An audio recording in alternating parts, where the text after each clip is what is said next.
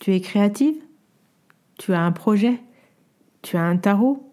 Tu es passionné Tu aimerais créer? Je te propose de nous rejoindre du 18 au 21 mars sur les conférences Explore, ce séminaire en ligne qui te propose 4 jours de conférences inédites sur le thème du tarot et de la créativité. Pour t'inscrire, rien de plus simple, va sur le site taramaga.podia.com, je répète taramaga.podia.com, clique sur la rubrique conférence et rejoins-nous. À très vite.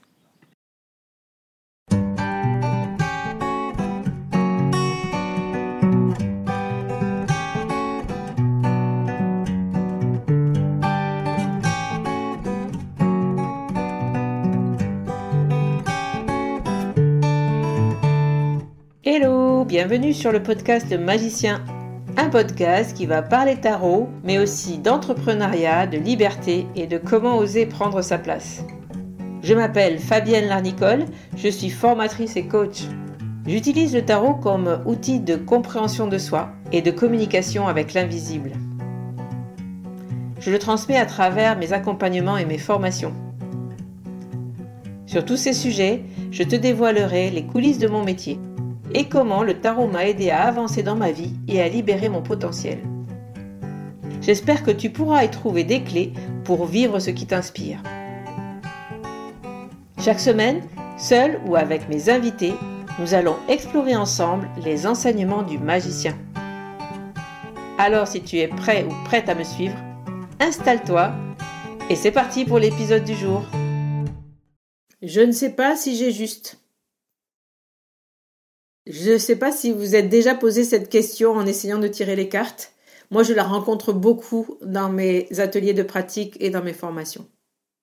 Donc, dans cet épisode, je souhaite répondre aux questions récurrentes que l'on se pose lorsqu'on veut apprendre à tirer les cartes. Apprendre le tarot est un vrai défi, selon moi. Surtout si on vient du monde des oracles, où on prend l'habitude de lire un livret pour faire une interprétation. Pour ceux qui ne savent pas quelle est la différence entre un oracle et un tarot, je vous renvoie plutôt à l'épisode d'Emmanuel Iger, l'épisode 4, où vous allez retrouver toute l'explication de la structure du tarot, de la structure des oracles. Vous allez avoir euh, toutes les explications en ce sens-là. Donc un oracle a une structure libre alors qu'un tarot a une structure bien définie et c'est toujours la même. Il y a 78 cartes, 78 arcanes, 22 arcades majeures, 56 mineurs, avec 4 séries, avec des éléments qui ont un sens et qui veulent dire quelque chose. Donc le défi d'apprentissage du tarot, en fait, c'est de connaître le tarot et de l'apprendre. Avec un oracle, vous n'avez pas besoin d'apprendre. Un oracle, vous le prenez de main, vous l'ouvrez, vous faites un tirage, vous regardez ce que signifie la carte, ou vous l'interprétez intuitivement si vous voulez, mais en tout cas, vous pouvez vous en servir de suite. Un enfant de 10 ans peut se servir d'un oracle sans problème. Quand on veut s'attaquer au tarot, on a une difficulté supplémentaire, c'est celle de connaître la signification des arcanes.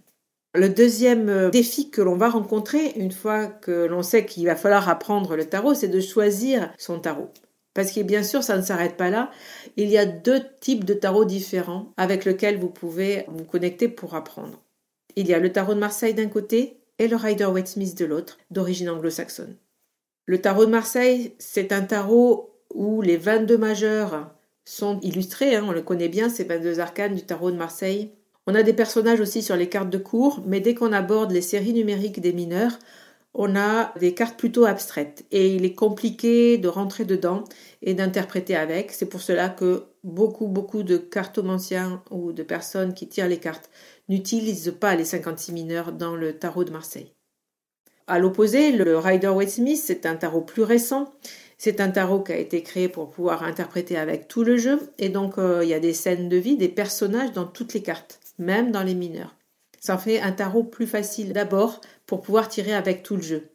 Et encore une fois, il est vraiment très chouette de pouvoir tirer avec le jeu en entier.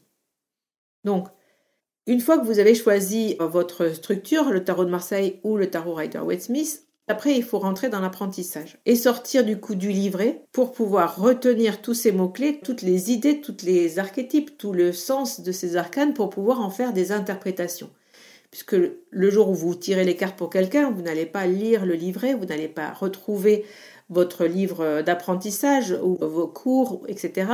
Il va falloir que vous fassiez une interprétation sans regarder vos antisèches ou que sais-je. Et donc ça, c'est vraiment la partie la plus délicate. Moi, je me suis cassé le nez sur euh, le tarot de Marseille. Du coup, j'ai pas compris vraiment comment je pouvais m'en sortir de cet apprentissage. J'étais en autodidacte. À l'époque, il n'y avait pas beaucoup de formation sur le tarot. Donc, euh, je me suis tournée vers le livre d'Emmanuel Iger, qui est sorti à cette époque-là. Lire le tarot avec le Rider Waite Smith, j'ai trouvé que ses explications étaient très claires et j'ai voulu apprendre avec ce livre. J'y suis arrivée, mais pas avec euh, cette technique d'apprentissage. J'ai voulu apprendre par cœur, en fait. Donc je me suis dit sois sérieuse et en fait je me suis arrêtée au chariot parce que retenir toutes les explications qu'elle mettait dans son livre, qui est très complet, je, n'y arrivais pas. Je sentais que je n'y arriverais pas et je pense que ce n'est pas comme ça qu'il faut apprendre le tarot. Donc pour vous livrer ma technique, je me suis dit ben je vais commencer à tirer les cartes parce qu'en fait c'est ça que je voulais faire et j'ai commencé à faire des tirages avec le livre à côté, c'est vrai, et puis petit à petit, le fait d'avoir vu un nombre euh, suffisant de fois les arcanes dans plein de situations, dans plein de questions, ben, j'ai commencé à intégrer mon tarot. J'ai aussi beaucoup, beaucoup appris sur le tarot en l'enseignant, en commençant à le transmettre.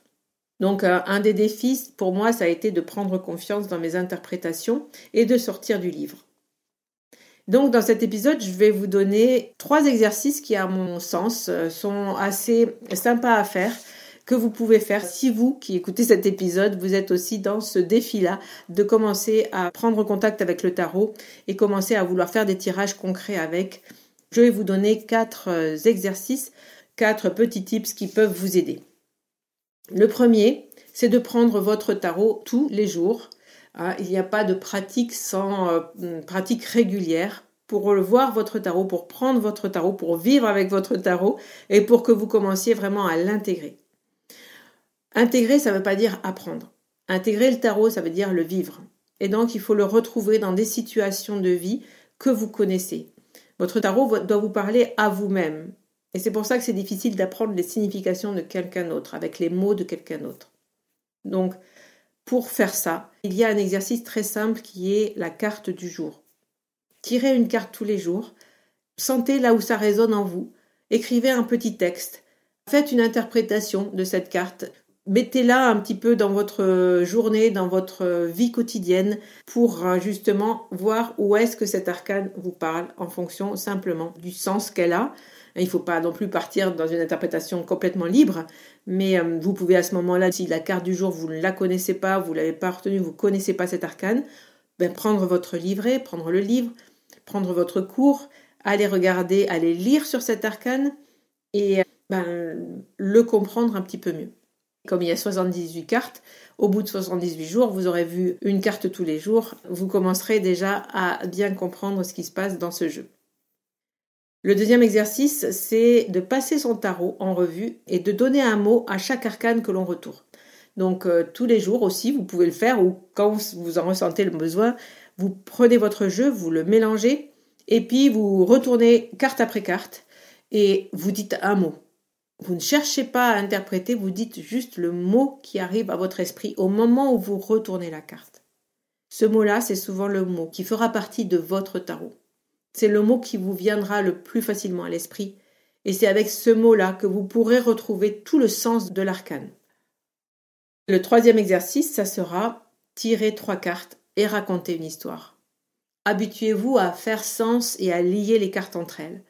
Donc vous prenez trois cartes au hasard, peu importe, vous posez pas de questions, vous posez trois cartes et vous essayez de raconter une histoire à partir de ces trois cartes. Parce que faire une interprétation, c'est quand même raconter une histoire. On va voir que pour interpréter un tirage, pour répondre à une question, il y a une technique bien précise. Mais déjà, si vous avez l'habitude de rentrer dans une histoire quand vous voyez les cartes du tarot, ça sera plus facile pour vous d'avoir des mots qui arrivent, d'avoir des interprétations qui arrivent, de faire sens en fait avec la question de votre consultant. Et eh bien voilà les trois exercices que j'avais euh, vraiment envie de partager dans cet épisode avec vous.